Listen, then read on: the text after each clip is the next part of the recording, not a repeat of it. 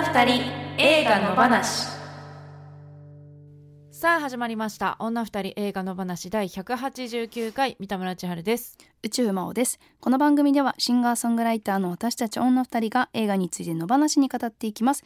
映画好きなあなたやこれから好きになるあなたも一緒に楽しくおしゃべりしましょうこの番組はこの本編では基本的にネタバレなしでお話ししていくんですがノートで音声配信している女二人映画裏の話ではネタバレありでより自由に喋っています。そしてこの番組はその裏の話の収益で成り立っています。えー1エピソード100円で購入して聞いていただけるととても嬉しいです。そしてさらに応援したいよという方はサポート投げ銭ですね。ももぜひよろしくお願いします。はい。今日はあれですよ、は2月29日なので配信している今日が。はいはい。はい。ウルー年ああ。ですね4年に1回しかない日ってことですよね。へえ。不思議な日ですね。不思議ですね,、うん。ね。だってこの日に生まれた子とかいるわけですからね。そうですよ。ね。そう。だからどう誕生日会とかいつするのかなっていううん。のは思いますよね。うん。それレアなレアなね。うん。うん。子供たち。そう。だから前日だったりにお祝いをしたとしてもうん。なんかどっかでこうね。ち 確かになんか存在しない日。思ってる。うん、を、ね3年はうん。待ってるっていうかね。ね。なんか不思議な気持ちになりますね。ねでも一定数いるでしょうからね。今日はあれですよね、ちょっと、そうなんですよ。うん、ちょっとね風邪ひいてて、でまあちょっと喉が変な状態でライブしたもんですから、うん、声がねあのカスカスになってしまってそう。うんうん。で私基本そのだから風邪ひくと喉を真っ先にやるうなんタイプでうん。最後まで喉残ってるみたいな。うん感じなんで喉弱々なんですけどうん。うんだから一回潰すと治るのにすんごい時間かかるあーですよね。なんか2年 ,2 年に1回ぐらいやるんですけど、うん。うんうんこういう感じのだうん。1ヶ月ぐらいは戻らないんですよ、そうなんだ。そうそれ以外は元気なのにみたいな。うんうんうんっていうね、うん。だからねまあ2年に1回は来てんなと思って今考えると、うんあーからなんかちょっとウルー年。うわ確かに。ウルー年よりもちょっと ちょっとペース早くそうそうそう。来るからうん。まあ覚悟して大体、うん。いやあと2月に多いなってだんだん統計上。2あーやっぱ月結構やねりやすいな。寒いし、風邪もまあひきやすいからねうん。なんかねなんですかねうんそうっていうのでまあでもちょっとこれをねだんだん分かってきたんで、備えもできるのかなっていう気はしてますけどね。マヌカハニーね、マヌカハニね舐めてます舐めて。ます。そうそうそう。うんまあ、やっぱ喉のう。ん。声枯れとかってやっぱりその喉を使わないことが一番のらしいですね。ねあの治す方法なのでね、う。ちょっと試しに歌ってみようとか試しに声出してみようっていうのを、うんぐっと我慢してねうんこういかに喋らずにそうなんですよね。過ごすかっていう。だからあのなんかトイレに近いなって思ってるんですけどトイレ流す時にうん。一回流しちゃうとた水溜まるまで時間かかるトイレとかあるじゃないですか。打ちそうだよ。あ本当ですか？あのタンクにね続けて水溜めて。そうそう続けて流せないね。そうそう。だからあそろそろ溜まったかなと思って流しちゃうとうん。またゼロになっちゃって。何回も何回もよね。そうそう。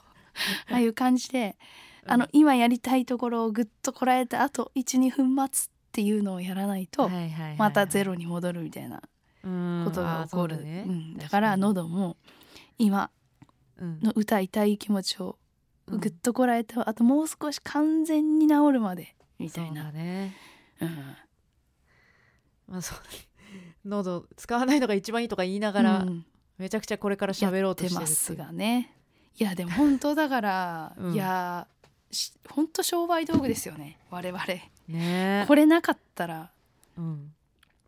ねだって仕事とかでもやっぱ喋らないわけにいかないし、その音楽以外の仕事でも、うんうんうん。ってなるとねとかね。そうね。あー大変、うん大変よ。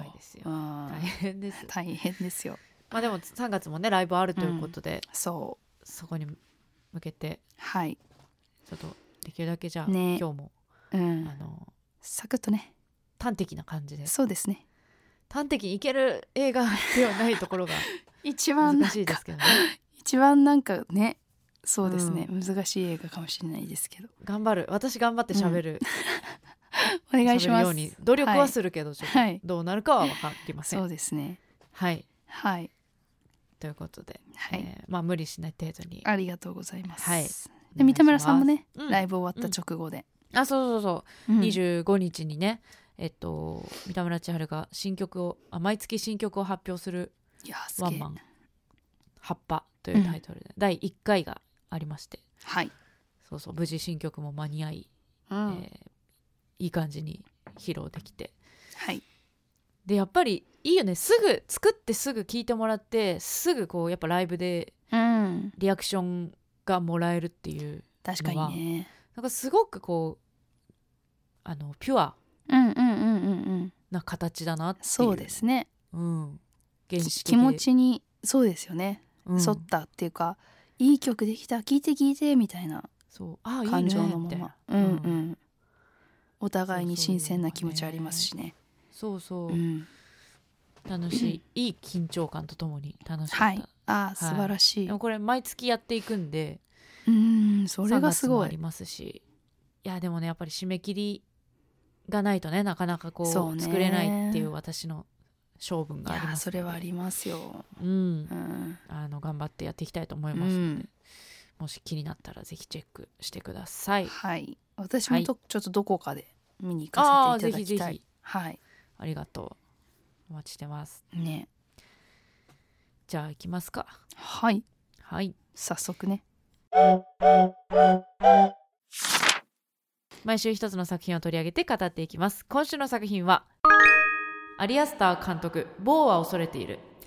女が二人。集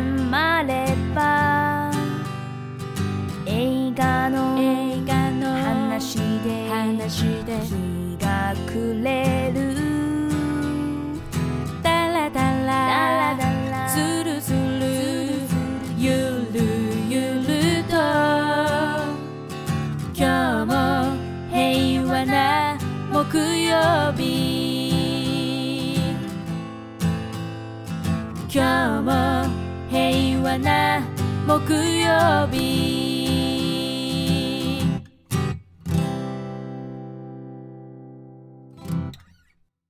ミッドサマーヘレディタリー継承の記載アリアスター監督とジョーカーナポレオンの盟友ホアキン・フェニックスがタッグを組み開始した母のもとへ帰省しようとした男が奇想天外な旅に巻き込まれていく姿を描いたスリラー。日常の些細なことでも不安になってしまう怖がりの男ボーはつい先ほどまで電話で会話していた母が突然開始したことを知る。母のもとへ駆けつけようとアパートの玄関を出るとえーそこはもういつもの日常ではなかった。その後も奇妙で予想外な出来事が次々と起こり現実なのか妄想なのかもわからないまま某の里帰りはいつしか壮大な旅へと変貌していく。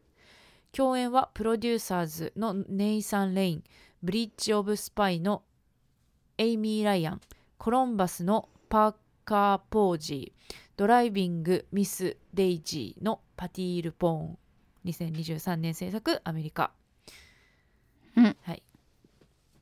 ありがとうございます、もう全然よくわからない あらすじになってますね。確かこれを読んでも全然わかんないし、にはうん。まあ、映画見た上で読んでもよくわかんない、い、う。ん、そうですね。じゃあメールメールいきましょうかね。はい。あいい？いく？えっとじゃあすみませんお願いします。はい。はい。私がいきます、はい。えー、野放しネームシネマヒーローは名曲さんいつもありがとうございます。ます。三田村さん真央さんこんばんは、えー公式サイトにオデッセイスリラーと定義されていたのでホラー系苦手な私はスルーも考えましたが予告編を見る限りグロはなさそうなので映画館へ。見ようによってはほぼコメディかなという前半からの何かを考えさせられるようなでも何を考えていいのかわからない後半という感じでした。えーこれはいいのかな？ねもうネタバレかな？ネタバレですか、うん。ああそうですね、うん。まあラストシーンはい。の、まあ、ある場所でねあの、行われるある出来事というかはい。がラストしのパーツであるパートであるんですけど、はい、うん。一つ確実に言えるのはホラー系が苦手だからスルーするというのはやめた方がいいということです。あっという間の3時間だったのでうん。ということで。おーじゃあシネマヒーローは名曲さんも。うん。これからはホラー系ねもう面白いのもあるよっていうね、あそうそうそうそう、うん、こういうところから入っていただくっていう、ね。じゃ次はじゃあぜひねミッドサマーとか。さ確かに。あれてで今回のグロがいけんだったらミッドサマーもうん。いけますよね、まあでも確かにうん。今回の映画は作品は、うん。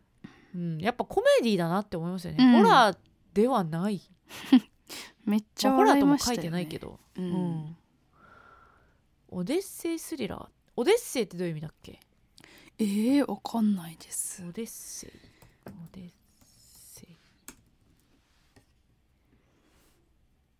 ああ長い冒険旅行だって。ああそうね。なんか、まあ確かに。うんうんうんうんうん。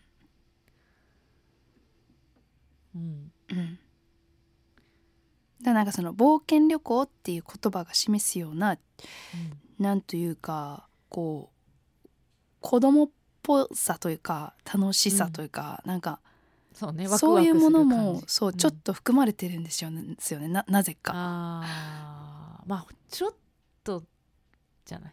うんそう。なんかこう本当にだからコーティングがそれって感じで。うんうんうん可愛らしさもある。お茶目さもめちゃめちゃあるんだけどそうね。かじってみたら中めっちゃ辛いとか まずこれみたいな。あー。ものが中から出てきたみたい中身なはね。そうそうそうそう。う、んうんうん最初気づかないで食べちゃうんだよなみたいな。だからまあ人によってというか自分がどういうふうに捉えるかによって、うんうん。こいつバカだなとか、うん。愚かだなって笑えるうん。人と、えー、でもめちゃくちゃわかるんですけどみたいな、うんうんうんうんうんうわ怖っみたいな、そうね。突き刺さってくるのかうんうんうん、どうかっていうね。そう、うんうん。人によっても違うし、まあ、精神状態によっても違うし、うん。なんかどういううー深深度っていうのはそのふ深さで見深さるかね。確かにね。によって違うそうなんだよな。うん。いやこれ大うんダメージ受けるみたいな人も中うんにはいるだろうっていうのはそうだね。当然ね。うん。いや終わり方もすごいうん、うん、怖いし、怖いしね、うん。うん、でも笑っちゃうんだよなってそうそういうそう。のはねちょっとそんなところはい。ですね。はい。いでは推しポイントいきましょきますか。女二人映画の話女二人の推しポイントこの映画の推し推しポイントをお互いにプレゼンしようというコーナーです。今日はまおちゃんからです。はーい。じゃあ私もさっき見てきたんで。はいはい。まあ本当に全然あの衝撃から抜けきれてない状態でうん。喋りますし、当然皆さんと同じように困惑うんそうだよね。困惑したままここにいますけれども、まあそんな中で行ってみたいと思います。うん。はい、えー宇宙回ってき推しポイントその1押してはいけないボタンをずっと押し続けてる感覚になる映画でした。あーわかるわかる。うん、なんか押し押したら絶対不幸になるとか押したら絶対どうなるかが分かってるボタンみたいなものをうん。自分で押しに行っちゃう気持ちっていうかうんうん。そういうものをずっと体験し続けられてるような気持ちでうん。なんか喋りながら考えながら喋ってる時ってなんか爪のうん。周りの皮膚をこう押しちゃうんんですけどわかります？こうゆ指先を遊ぶそっていうか。う指先を遊んで、そのなんか爪にの周りの皮膚をこう爪に押し付けることでうんうん。で、痛いんですよなんかちょっとそれ。うんうんうんうん。痛いんだけど喋ってる時にやめられないんですね考えてる時に喋ってる時。でもそういう癖ってあるよね。ありますよね。あのうん。伊集院光さんとかがうんうんうん。テレビに出てるの見た時にやってたんですよそれを。えー、そうなんだ。そう。であ同じ癖あると思って。でなんかだからやっぱ何何かしらまあストレスっていうか負荷なんですけどその考えてる状態だから。うん。だからなんかそれを逃がしてるんだと思うんですよね多うん分そのうん。痛いっていう感情に。うん。でなんかそういうなんかそのなんて言うんだろう。あのー何が言いたかったっけ？でもなんかその それに近いなと思ったんですよねなんか、うん。そのなんかなんでそれに近いと思ったんだっけ？なんかでもそれそれをやってしまう感覚っていうか押したら痛い。でも気持ちいいみたいな。うんうんそのことが自分のき気持ちを落ち着けてる事実というか痛いことしてるっていう状態が落ち着くみたいな。うんうんでそれのなんかその超先の延長線上が分かんないけど自傷行為とかなのかかは分かんないけどうん。私自分の場合はそこまでじゃないけどそういううん。ちょっとした、でまあなんかそのツボをしたりとかも同じことかもしれないですけど。あでもなんか別につ爪の先っちょを押したりしても健康に良くないからー別に何ってことじゃないんですけど、うんうん。やめられないんですよねそれが。っていうんなんかそういう感覚に近いような気もしてて。ああそれってでもあれだよね、うん。その見てる方の感覚であってなんかうん。なんていうの、某自身はうん。別に自分の意思でそうなってるわけじゃないじゃん、で結構その。うん。っうんそうそうそう。て思うんだけどうん。でもやっぱりその最後の方にん具体的なセリフ忘れちゃったけどあんたあなた自身はそれを選んできてなかったのっていうような言及を母親からされてた気がするんですよね。あーうんうんうん。だからなんかその自分は流されて生きてきたって思ってるけど何かしら自分が選んでいる部分もあるんじゃないのみたいな。その状態に流されていることを、ん。にまあどっちかっていうと安心したり、うん。うんうん。風でうん、実は自分もそう自分そう願っているそうそう。そうっていうか。うんうん、だからそういう状態がな、うん。そう続いちゃってるんじゃないのって母親側が言うんですよね。うん。でそれってまあそこもすごい難しい話なんだけど権力うん。構造的には母親の方が上だから、うん。そのそういう感そうお前も悪いでしょっていうのを親が押し付けるっていうのはうん。子供にそういう罪悪感を植え付けてるって行為だからうん。それはそれですごく問題があることだとは思うんだけどうん棒の中の感情としてはあ確かに自分も全く母親に全ての責任を押し付けられるそんな生き方だっただろうかって思った時に母親からの押し付けをどこか安心して受けているところもあったんじゃないかっていう、うん。なんかそういうことをずっと考えてんじゃないかなっていうなんかその、うん、だからうん。ねっていうダメだと思いつつ、うん。そっちの方に自分でもこう寄ってっちゃうみたいな。そうそうそう。結局その母親の支配から逃れられないっていうことなんだけれども、うんうん。なんかっていうのはやっぱりその、うん、その方が自分はどっかで安心してるんじゃないってういうん。問い直しというか、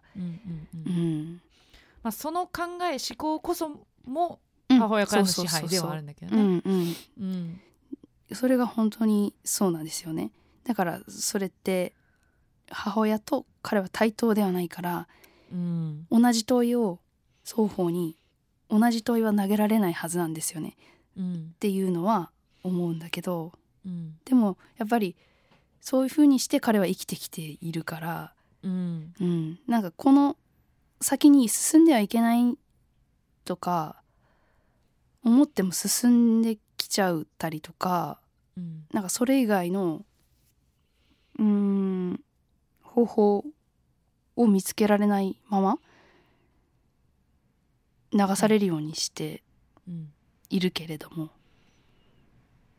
うん。うんうんだから押してはいけないボタンっていうのはなんていうのかな、うん、そういう意味うん。でもあるうし、んうんうん、これ押したら自分は母親の指示通りに生きていったらいい人生にならないって分かってるのにずっとうん。その扉を開き続けてるっていうかそのボタンを押し続けてうん。いくだけっていうかうんうん。そのボタンを押すと絶対嫌なことが起きるのに仕方なくやっちゃう。その母親に帰ってこいって言われたら帰らなくてもいいのに帰ら帰っちゃうとか。うんそれこそが支配なんですけど押してはいけないボタンを押せっていう支配みたいな、うんうんうんっていう、うん。うん。はい。非常に混乱してます私は。うんはい。はい。ちょっと似てるんですが私もいきな、いきたいと思います。はい。三田村千春的教師ポイントその1見覚えのある悪夢をずっと見させられているような3時間でした。うんそう。まあまさにそういう感じで。あのいやそれこそ私さこの間ライブがあってワンマンライブがあって、あのまあ新曲をその日までに作ってやるっていうことも一個そのプレッシャーとしてあるし、うん。まあ、ワンマンライブをするってことで自体でも一個プレッシャーはあるし、うん。みたいなことでこうライブあで久しぶりのライブだったっていうのもあって、うん。こうやっぱライブ本番前って気が張ってて、うん。まあ、いろんなプレッシャーの中にあるんだと思うんですね。で大体悪夢見るんですよ。あ何日か。ーはいはい。うん。まあ、真央ちゃんもそう,、ええ。そうかもしれんそうだと思うけど、なんかだでしかもライブ関連の悪夢、うん。うんうんもうこうなったら嫌だなっていう,、うん。そうもねうめそうそうそう、うん。新曲全くできてないのに、うん。ほあのもう当日だとか、まあ、お客さん全然いないとか、うん。あの全然うまくできないとか、うん。まあ、そういう悪夢を見るんですよ。うんうんうんだからなんかその感じってまさにこう、不安な気持ちとか、うんうん。恐れていることっていうのがこう夢になってうん。いるのかなって思うんで、まさにうん。こうあこうなったら嫌だなとかこうなったらどうしようって思ってるとこうどんどんどんどん怖くなってこう恐怖になって、でまたさらにそれが別の失敗を招いてみたいな、もうまさに棒なんですよね。うんうんうん。棒ってそういう人だし、うん。そういう連鎖がどんどんどんどん起こっていく。うん映画なのでまあ、うん。もちろん最初見たばっかりの時ってわっけわかんないしうん。何が言いたいのかなとかどういう映画なのかっていうのも本当にわかんないうん。から混乱するんだけどうん。なんかその感じでいいんだなって思うんですよね。なんかそのブンブン振り回されただけの3時間だけどうんなんかそれでいいんだって思うとなんかちょっと見やすいのかなと思って、うん。うんそうですね。うん、うん。なんか何かを分かろうとかしなくていいうん。なって。ででも見た後にその私もえっ、と町山さんの解説うんうんうん。の YouTube 見たりとか、はいはい。あと歌丸さんがインタビューあしてるの。ね。うん。そうラジオの番組でイインタビューしてるのを聞いたりとかしてなんか少し分かった気になっているんだけど、うんうんあのまあでも見た見ている途中とか見たうん。後とかはもう本当になんかわけわかんない。どっちが上か下かもわかんないみたいな感じになっていいんだよっていううんうんうん推しポイントうん。でした。うんうんうん。確かにね。なんうん。かだからみんなどういうこと？っていう。うん。第一の感想がそういう感じですもんね。うんうんううん。ん、でだから監督自身もねその分かりやすすぎる映画の構造っていうものを避けたっていうね、そういう記事も読んだりしたんですけど、うん。うん、あえて混乱させに来てるっていうかね、うん。うん、っていうとこはあるありあるでしょうからね。ううんん。そうだからなんかそのこうなったら嫌だなっていううん。こと、なんか夢ってそういうとこありますよね。そのうん。見ながらどっかで意識あったりする時もあるじゃないですか。意識あるあっていうか。あこれ夢だなみたいな、うんそう夢だなとかこのあとこうなるんじゃないかなとか、うんうんこういうことが起こりそうって思うと起こったりするうん。うん。とか、なんかだから夢って自分が見てるもんだから自分の中にあるストーリーなんですよね確実に。うん。それをだから追いかけてるだけというか。うん。っていうところがあるから自分の中で思いついちゃった嫌なこと。うん。考えうる限り一番嫌なことみたいなものを、うんうん。なんか有安さんの映画は全部やってくるっていうか、うん。このあとこうなりそうとか思うとそうなるし、そうそうそう。う、ん、人間のそのうん。ちょっと先に対する恐怖感みたいなものをうん。意地悪く拾ってくるというか、うん。うん。なんか先回りされてる感じはすごいするんですよね。その恐怖心の先回りっていうか、こういうの怖いでしょうとか、こういうの嫌でしょうとか、そううんだからすごいニヤニヤされてや,、うん。やられてる感じがする。なんかその見てるものえあの作品がそのなんていうか、うん。話が難解だとか、うんうん。あの伏線がどうのとか、うんそういうことではないうんうん。と思うんですよね。その言言ってることが分かんないとか。うんうん。なんかそういうわけでそういう難しさではないうんなくてなんか、うん。映画ってやっぱり何かそこから学びを得ようとか、何か感動をもらおうとか、うん。えーそういうそういうなんか感じで見ちゃううんうん。と思うんですよ見てる時に。うんうん。だそこのセオリーとそうそう、ん。そこのセオリーと外れてくるからうん。なんかわけわかんないになるんだと思うんだよそうですね。そのそうそうそう。だ映ってるもの自体がわか難しいということではないうんうんなっていう感じ、うんうん。うんうん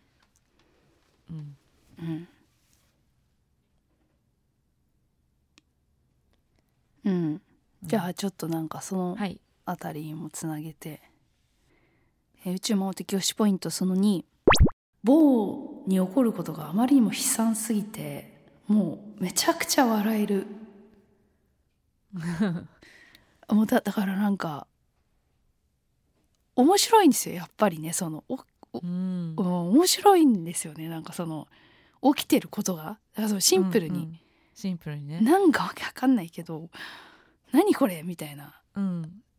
ことが次々と起こって。うん。でひたすら困ってる。棒が。うん。そのお芝居がととっても面白くて、うんうん、うますぎてね。うますぎて。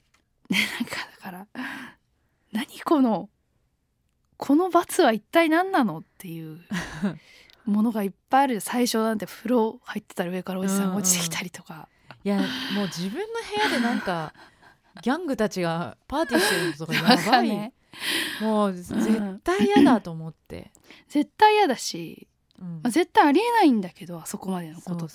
そう。でもなんかだからありえないんだけどありえないから面白いのかそうでも絶対嫌だこれっていうのがなんか面白いんですよね。そういうことが全部そうだから。そう。うん。えだからあのそのオープニングで鍵を一瞬目離した隙に鍵とスーツケース取られるとか、うんうん。いやこれってこういうことも考えれますよね。そのあ忘れ物したと思って一瞬うん。部屋の中に戻った隙に自転車のカゴに置いてた荷物盗まれたらどうしようとか。あーうんなんかそういうねことって考えるありうるじゃないですか。最も考えうる最悪なことってそういうことだと思うんですけど、その場面においては、うん。そういうのが全部起こってくるんでめちゃめちゃもうだんだん面白くなっちゃうっていうのと、うん。あのー幕と幕の間その冒険一個一個の、うん。まあ、4枠が章にね分かれているっていう、でその終わり方がね結構唐突に訪れるあんですよね。そう全部なんか気絶してそうそうそう。次に行くってね、そう。でその気絶させられ方が結構うん。唐突なんで、そこもすっごい面白くてうん。木に頭ぶつけるとか。うん。普通にし、うん。死ぬ死んでるじゃない？ってそいうう。そう。っていうところでこれ結構笑っていい映画なんだっていうねメールにもあったように、っていうのでもう最後まで本当に面白かった。面白いっていう感じで。うんうん。怖いって思ったシーンはでも12個しかなかったぐらいの、そうですね、うん、あとは全部面白いっていう気分で見てました。うんうん。うん。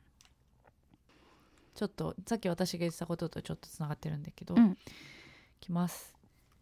三田村千春的推しポイント。その2、えー主人公が成長しない冒険ものもあっていいんだってなんか解放された気分になりました。確かに、そう。まあボーってね、うん。この映画の中で別に成長しないんですよ。まあおじさんですからね。おじさんだからというか。そうそうそう。うんでまあ本人アルアリアスター監督もそれは言ってて。うんうんうん。まあ人ってそんな簡単に成長しないうん。じゃん？みたいな。うんうんうん言ってて。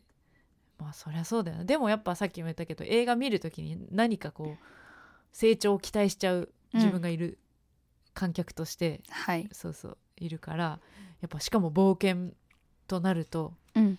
冒険によって何か得てうん。人間は成長してエンディングを迎えるんじゃないかって。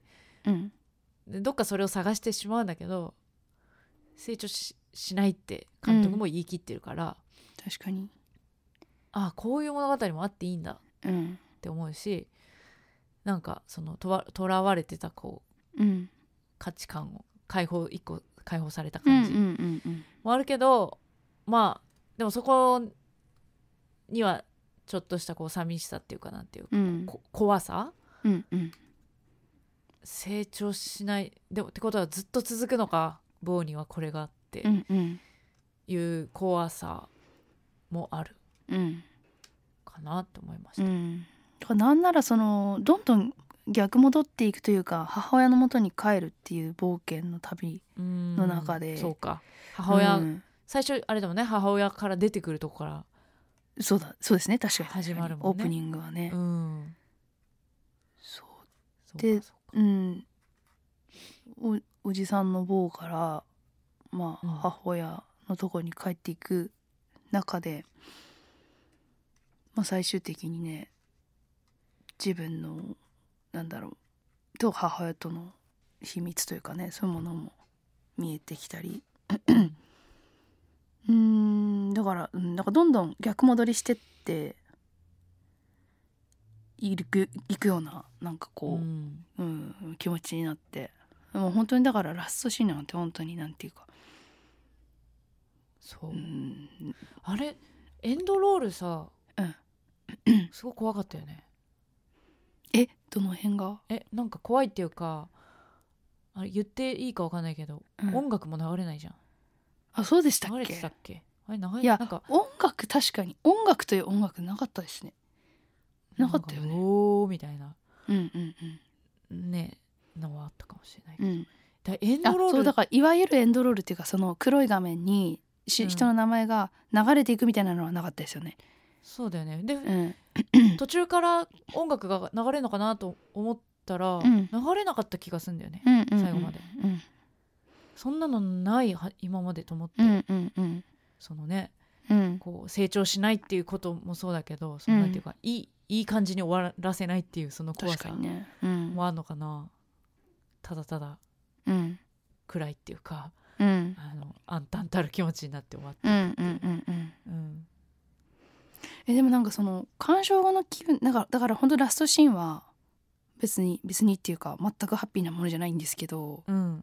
でもうん、気分最悪っていう感じにも私はならなかったですよね。なんなんでなそこんでしょうね。までがすごいコメディだから。ねなんかそのあいやだからそのラストシーンの解釈それはちょっとなんかそうね。裏回ししたくそうてね、うん。まあそっかラストの方もその、うん。割とそのファンタジックっていうかうんな感じだからうん。そんなに深刻になりすぎないのかな。うん。もう全てがリアリティないですからねそね。の、うん。うん。ひ人の死だとかうん。がリアルなことじゃない世界だから、うん。確かに。血がブワーみたいなそういうそうそうそうう。ん。そういえばあれでしたね。あのあの、ん。金持ち夫婦の家にいた。うんうん。あの元軍隊にいたはいはいはい。おかしくなっちゃったおじさん。まごぐあの軍人。軍人元元軍人の。あれあの人あれですよよね。思ったあれあれ。えっと隣人。隣人っていうか。隣人、えっと隣人移住した。あそうそうそう。そうね何これ何にも出てこない。あ理想郷理想郷。理想郷のそうそうそう。フランス人ね。うんうん、はいはい。そうそうそう。だよねだよね。ね。あ知ってるって思った。いやそうだから、あれあの理想郷の話になっちゃうけどあの人ってああいうイメージ、どっちかっていうとそのやっぱ強そう凶暴そう。んうんうう、うんん、怖そう。うん。今回の映画のイメージ。こっちなんだよなと思って、あーでそのイメージがあの映画の中で理想郷の方ではうまく働いてるなって思ったんですよ、ね。うん。だからこそ孤立していくしっていう。そうそうそうそうそう、んんん。人を、うん、自分が一番強いと思ってる状態っていうか、うんうんうんうんうんちょっとずれちゃいましたけど、うん、うんでも怖かったです。やっぱいいキャラで今回の映画、野獣でしたね 野獣。本当そうそうそうそう。そうだから理想郷でもねあのビースト、あそうだね。そうだね。現う代ん。うん。現代がビーストだったからああいうイメージなんだよな本来はっていう、ううんん今回の映画見て、はいはい。うん、何でしたっけ？ねえっとそう まあ成長しない。ああとまあエンディングのね話を。まああそそうそうそうそう。詳しくはまた裏で話します。ねえ。うんうんそううんうん。二人の話今夜のコーナー女二人の極論この映画に関する女二人の勝手な極論を話していこうというコーナーです。今日のテーマは「某が一番恐れていることは何?うん」ね某はもうあらゆることを恐れていますが。はい、一番恐れていること。うん、ねえなんかその、母親って言っちゃえばまあうん。一番一一言なんだけど。うんうんうん。やっぱその恐怖心っていうものうん。もその成長の過程で獲得していくものだと思うんですよ。そのあらゆる感情の中でも。だからそれも植え付けられてるものだと思うんだよなっていう恐怖っていう感情も。うん。実際そんな怖いそれっていうものってうんうん。やっぱ人によって全然違うわけじゃないですか。過去の経験うん、に基づき、基づいてるものもあればうん。基づいてないものもあるわけじゃないですかその。例えば薬飲んで水なしで薬飲んだらうん入院するって書いてあるから彼は水なしで薬飲むっていうことをものすごく恐れ恐れてるけどうん。実際別にそれで入院したことあるわけじゃないじゃないですか。うん。うん、でもそのそういう情報を植え付けられているっていうかその彼の恐怖心っていうものも母親から外の危険に対して身を守るために植え付けられてきたもの。うん。だから実体があるようでないっていうものうんなんじゃないのかなっていううんうんこととか、うん、うん。思ったりして。とかまあそのダメって書いてあるダメって言われ、誰かに言われたことうんうん。をやっちゃう、まあ意図的にせよそうじゃないにしろ、やっちゃうことでうんそのこと自体よりもうん。それをやっぱ母親にすごく叱られるとか、うん。うん。咎められるっていうことの積み重ねがすごくあったのかな。ああそうですね。確かにね。だそだからそういうやっぱ人から言われたこととか書いてあったことをやっぱり守らないとうん。いけないみたいなそういううん。強い気持ちあんのかな、うんうん。あの町山さんの、まあ、解説もそうだし、うん。えー、とその歌丸さんのインタビューでもけはいはい。ど、まあ、某はユダヤ人で、うんうん。えーとまあ、某はっていうか某もお母さんもねユダヤ人、うんでそのユダヤ民族の中ではうんうん。結構母親っていうのは絶対的なうん。もので、はいはい。えっとお母さんのすごくこう干渉うん。がすごく強いとか、母親がもう子供にずっとこう、べったりっていうか、うんうんうん。っていうのはまあ結構あるあるうんうんうん。なんだって。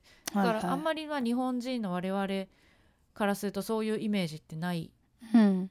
し知らなかったんだけど、うん。まあ、そういうのがこうもともと分かった上で見るとまた違うなっていうのも、うんうん。でなんかユダヤ教ってうん。細かい戒規律戒律みたいなのが何百とあるんですって。あー。えそう。それでこれしちゃいけないとか 何曜日にはこれをしなきゃいけないーとかあめちゃくちゃあって。ーうんうん。全部を守っていたらうん。日常生活は送れないぐらいうんうん。なんだけどなんかそういうのをだから一個一個こう破っていくことをうん。でもちょっと怖かったり、罪の意識がすごくあったりとかするみたいで、うんうん。やっぱり、うん、なんかそういうのも一個あるのかなっうんうんていううんふうに思った。うんうんはいはいはい。だからヘレディタリーみたいな映画ができるんですねきっとね。うん。うん。カルト宗教みたいなものを感じたんでしょうねきっとね大人になって、うん。もちろんそれがカルトっていうことじゃないけれども、うんうんそういうようななんて言うんだろう。家族家族の問題と宗教の問題と、うん。うん、なんかそういうものをいろいろな形で描いてるんですね、うん。っていうことなのかな。監督はね、うん。うんそうなんでそういうこうユダヤ教のうん。文化とかうんまあでもそのね。ユダヤ人がね歩んできた歴史というか、そういうものもをなぞったストーリーでもあるんでしょうね。そのそうそうまあ中のねおとぎ話みたいな話はね、ううん。ん。そうだからその辺の視点とかも入ってくるとまただからすごい、ううん。んすごい深くなってきますよねその、ね。うん、開拓しなきゃいけない場所が。うん。うん、でなんかそそういうその人格形成の中にそういう宗教的な規律とかっていうものと母親の考え方とっていうものがなんかすごくやっぱり影響はあるだろうからうんなんかその辺ってうんやっぱり宗教に馴染みのない文化で育ってるとうん。うん。そこの恐怖感ってあんまりわからないっていうか、うん。うんうん。恐怖感っていうかその複雑さ？そのうんうんそういう信仰とかっていうものが家族関係の中に入り込んでる複雑さというか、うん。うん、っていうものがこうやっぱり全然見えてないと思うからわからないって感じるんだと思うんですけどね。そうね。よりね。うん。うん、だからそれがその人としての依存関係によるものなのかうん。宗教的なものなのかとかう、ん。うん愛情っていうものが、うん、何を基準にして作られてるのかとうか、ん。うん。そういうところとかについて考えざるを得ないでしょうね、うん。多分うね。ん。うん。まあでも坊が一番恐れているものはまあ母親ではあるのは確かなんだけどうん、でもなんかだから最終的にもう母親と割り越しちゃってるってうん思ってる気がするんですよね。そのボーもアリアスターも。うん。うん、っていうなんだろう。だからそのもうなんだかわかんない亡霊みたいな母親っていうものにずっと縛られている自分というかうん。全然鎖自分の手で切れるし、うん。うん、どこにでも行けるはずなのにずっと母親うんというものに縛られ続けているみたいうんうんな、うん、そういう自分が一番怖いみたいな。なんかその虚しさを感じたんですよね。ちょっとそのいつまで母親に縛られてなきゃいけないんだろうみたいな。うんうん。若干怖さっていうよりかは虚しさというか笑っちゃうような、そうだよね。だってまあうん。別に母親が亡くなったからそ亡くなったって言われたうとて、うん別に帰らないという選択肢もある、うんうんあるしなんか「やったー!」みたいな気持ちにどっかでなってるうん描写があってもいいじゃないですか。うん。うんでもやっぱいや死んでないんだ。お母さんは多分死んでないって思ってるのか分かんないけどとかね、まあそうはなんかその思ってないかもしれないけど、まあ、帰らなきゃって思う。でもななんかその帰らなくても責める人はもう誰もいないのに、うん。うんまあでも自分が帰んないと,、えっと埋葬ができないって言われてたよね。うん、でそれもまあ現実世界の尺度で言えばですけど、うん。別になんかやり方はあると思うんですよその。まあね。全然。でもそれをしないで。考えることをしないから、そうそう。言われたことを全てこうん。うううのみにうのみにして、うんうん。えーやんなきゃって思っちゃううんからね、うん。坊は。だからうん。そのし開始その死の知らせを受け取ってもうーんまだ怯えてるっていうかね。ってういう状態、それがその何に対してのっていうところそうねがね。本人も分かってない感じっていうか。やっぱ自分でうん。選んだりうん。自分で未来を決めたりすることが一番怖い。ん。じゃない、うんうんうん。やったことがないうんでしょうねきっとね。うん。うん。多う分鍵盗まれたら、いうん。や新しい鍵作れつければいいじゃんって思思ったもん、うんうんうんうんうん。すぐ。うん。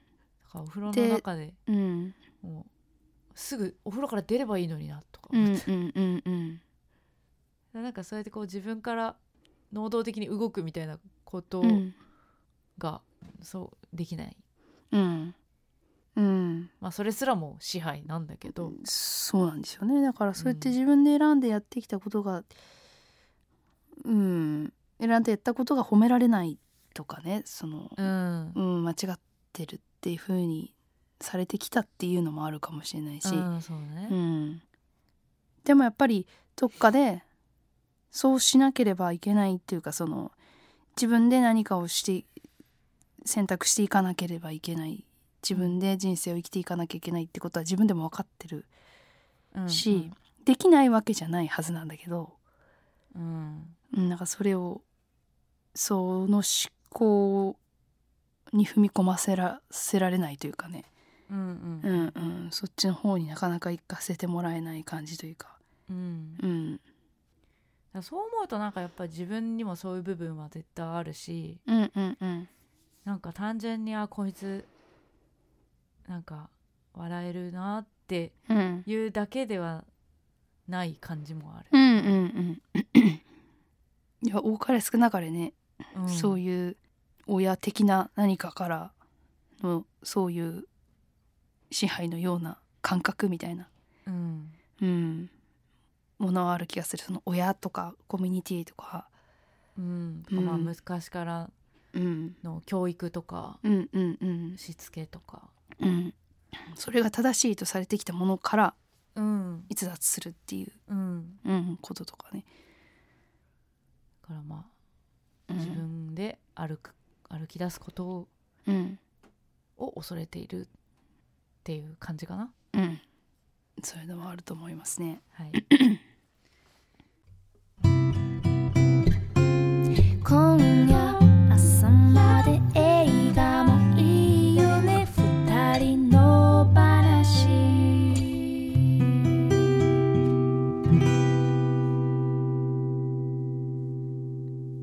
二人映画の話。